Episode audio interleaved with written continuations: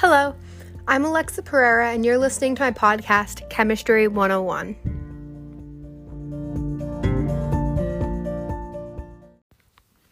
Today, we're going to be talking about three separate topics regarding to chemistry, of course. We're going to go a little into detail about each of the topics and try and enhance our understanding of each of them. The first concept that we're going to be discussing is the periodic table. Yay! Yay is exactly correct.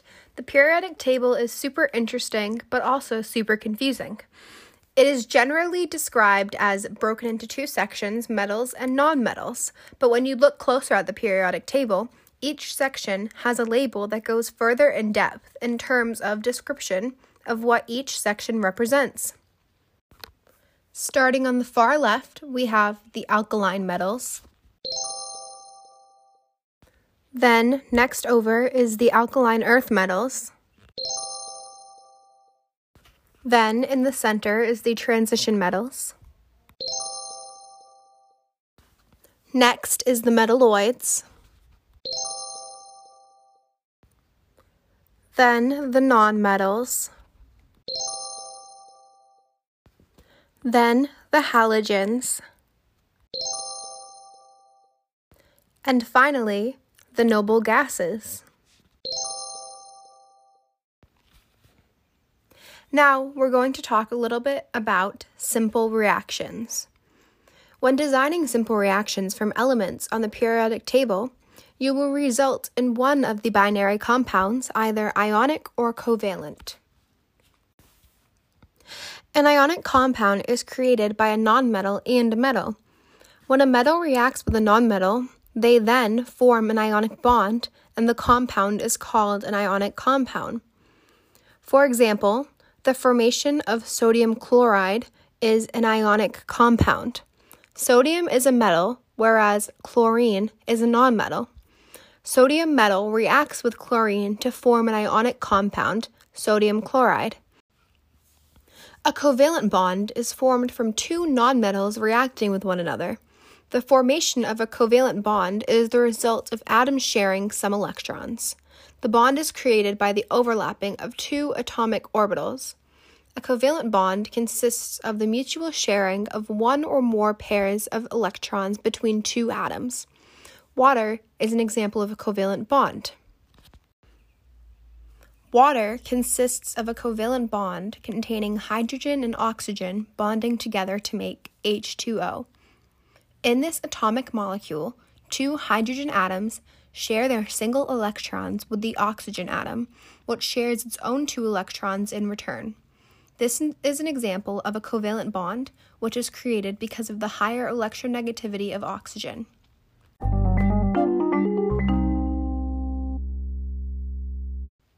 Moving on from ionic and covalent compounds, we are now going to talk about stoichiometry.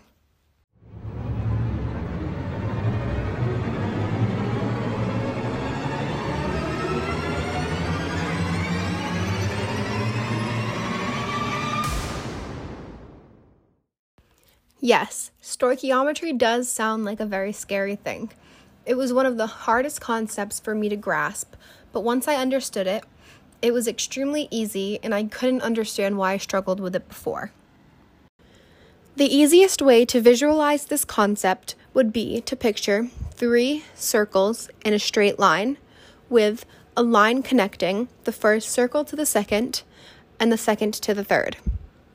The circle to the far left is labeled Particle Island, the middle circle is labeled Mole Island, and the third circle to the far right is labeled Mass Island.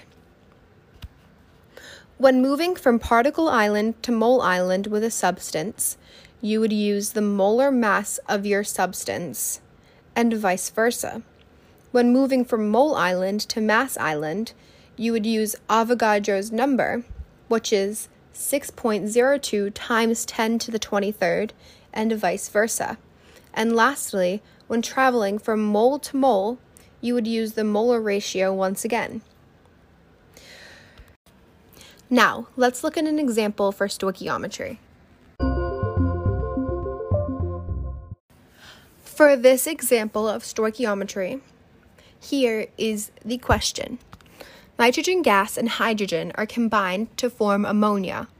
What mass of ammonia can be produced from a 10 gram sample of nitrogen combined with an excess of oxygen?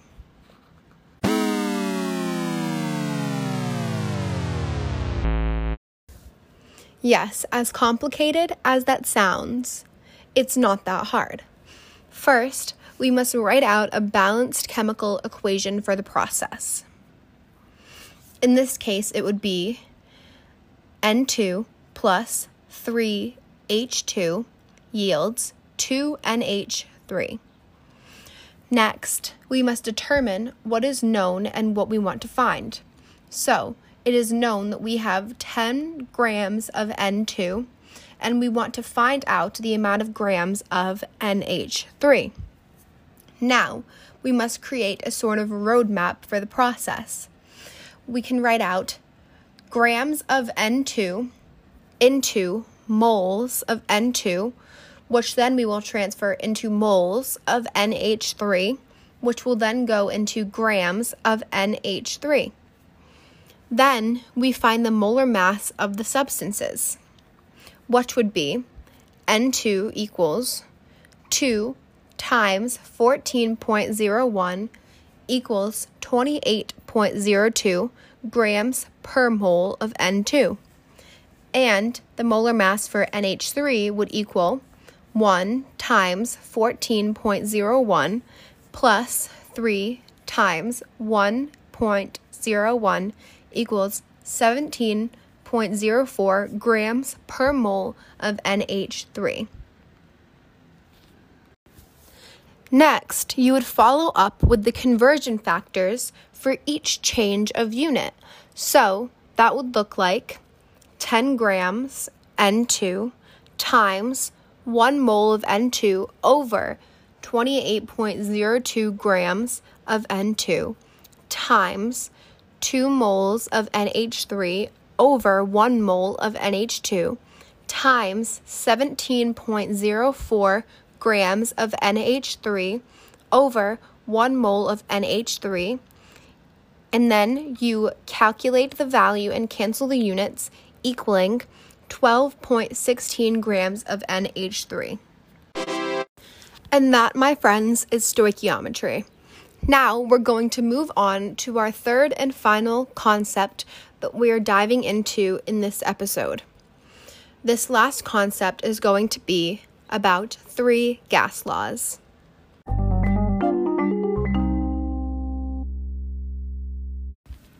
The first gas law that we're going to take a look at is Boyle's Law. Boyle's Law is an experimental gas law that describes how the pressure of a gas tends to increase as the volume of the container decreases. In simpler words, it states that the pressure of gas is proportional to the volume of the environment which that gas is in. The second gas law that I'd like to talk to you about is Charles' Law. Charles' law is an experimental gas law that describes how gases tend to expand when heated. In other words, when the pressure on a sample of a dry gas is held constant, the Kelvin temperature and the volume will be in direct proportion.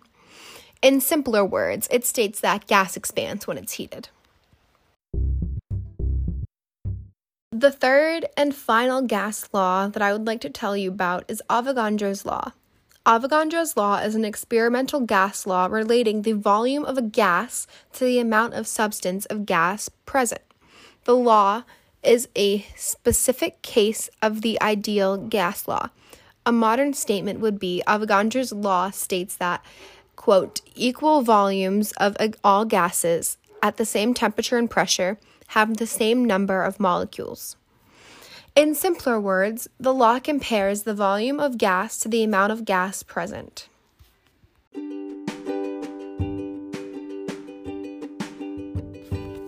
Thank you so much for listening to my Chemistry 101 podcast.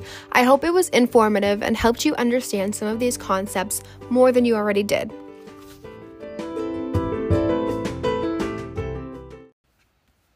Finally, there are just a few more things that I would like to talk about. First off, my growth this year. I believe that I took my learnings into my own hand more than ever before, by reaching out for more help and putting a substantial amount of effort into learning that I never really needed to put in before because I'd always just sit in the classroom and listen to the teacher and I'd remember it and do great. I may not have finished this year with an A, but I am proud of what I have because I know I worked as hard as I possibly could have to attempt to comprehend everything that I was being taught. Next off, I'd like to talk about a few positives of online learning.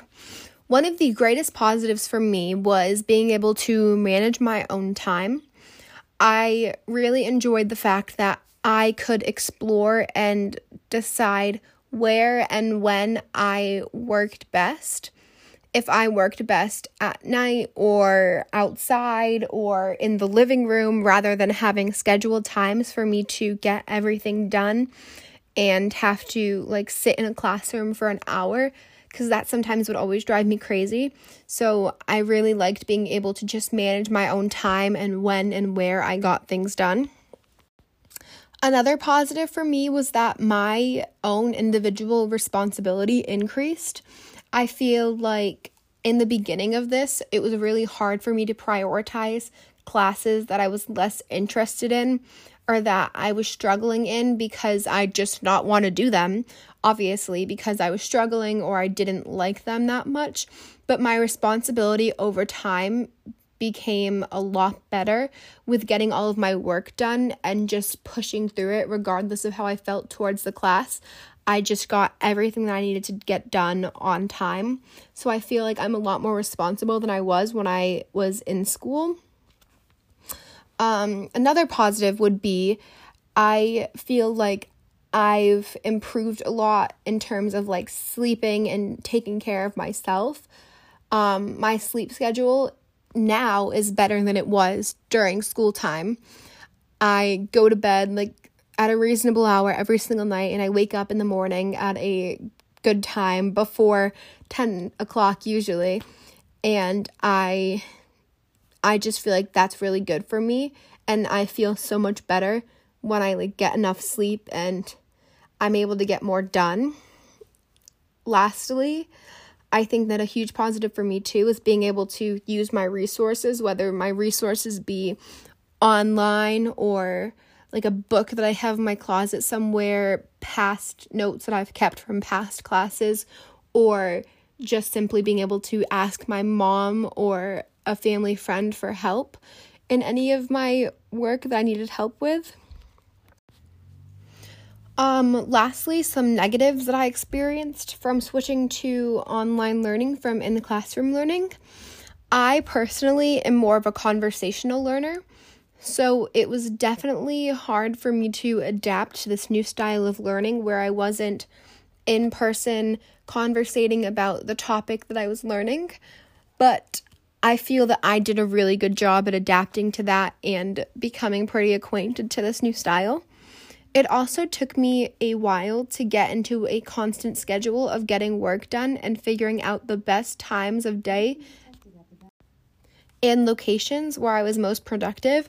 But I once again feel like I did a pretty good job. And from at least two months ago to now, I've been more productive than I ever have in terms of just getting everything done and on time. And those were the only real negatives for me and I I feel as if I as a learner did a really good job at overcoming those negatives. And finally, I just wanted to say thank you, Pav, for being such a good teacher and helping me stay afloat in your class and believing in me despite all of my struggles. Your class was always one of my favorites of the day. It was always so much fun, and I'm definitely going to miss it. I hope you have a great summer, and I hope to see you next year in school.